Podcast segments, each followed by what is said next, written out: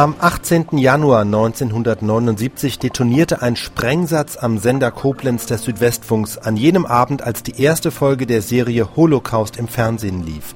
Ähnliches passierte beim WDR in Münster. Der Verdacht fiel schnell auf Neonazis, die schon zuvor in Publikationen dazu aufgerufen hatten, die Sendung zu verhindern.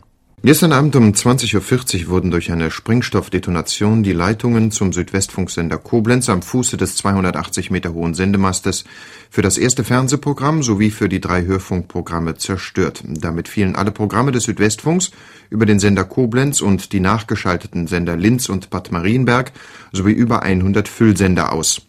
Die Hörfunkprogramme wurden gegen 21.10 Uhr, das Fernsehprogramm gegen 21.40 Uhr mit verminderter Leistung wieder ausgestrahlt.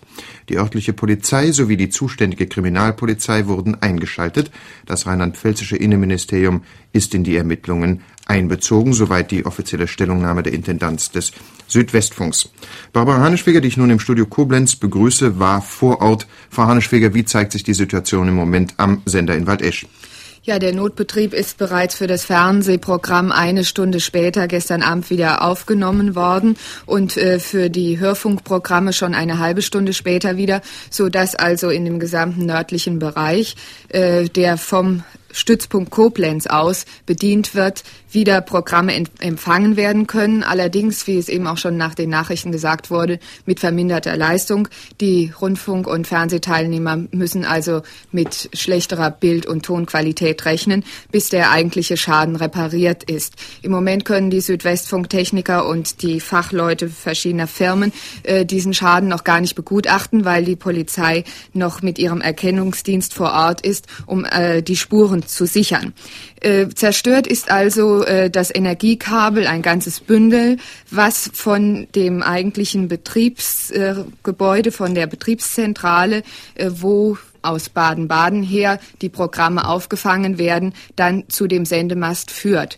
Dort war eine Sprengladung angebracht worden. Wie groß die ist, das konnte auch noch nicht herausgefunden werden. Müssen erst noch Sprengstofffachleute hinzugezogen werden. Es muss gesucht werden nach Zündschnur etc. Die Staatsanwaltschaft Koblenz, die eigentlich für die Ermittlungen zuständig wäre, hat den äh, Bundesanwalt, Generalbundesanwalt, informiert und der hat auch heute Morgen das Verfahren übernommen. Und zwar deshalb, weil der Anfangsverdacht bejaht wird, dass der Anschlag äh, auf eine terroristische Gruppe zurückzuführen ist oder dass eine terroristische äh, Gruppe verantwortlich gemacht werden kann. Denn man weiß, oder man nimmt an, dass dieser Anschlag verhindern sollte, dass eine Sendung ausgestrahlt wurde, die gestern Abend um 20.15 Uhr begann im ersten Fernsehprogramm. Ein Hinweis auf eine Serie Endlösung, Judenvernichtung und äh, in rechtsradikalen Publikationsorganen war in den vergangenen Tagen bereits gegen diese Sendung opponiert worden. Es hieß da in einem äh, Publikationsorgan wörtlich, äh, dass jeder anständige Deutsche aufgefordert sei, die Ausstrahlung dieses Films äh, zu verhindern. Und äh, außerdem ist noch zu sagen, dass ein gleichgearteter Anschlag gestern Abend ungefähr um dieselbe Zeit auch im Gebiet des Westdeutschen Rundfunks bei Münster in Nordulm äh, zu verzeichnen war. Deshalb also diese bundesweite Aktion mit den Ermittlungen ist jetzt das Bundeskriminalamt beauftragt. Der Verdacht bestätigte sich. Ein Nazi aus Wiesbaden wurde schließlich als Täter ermittelt und zu mehr als vier Jahren Haft verurteilt.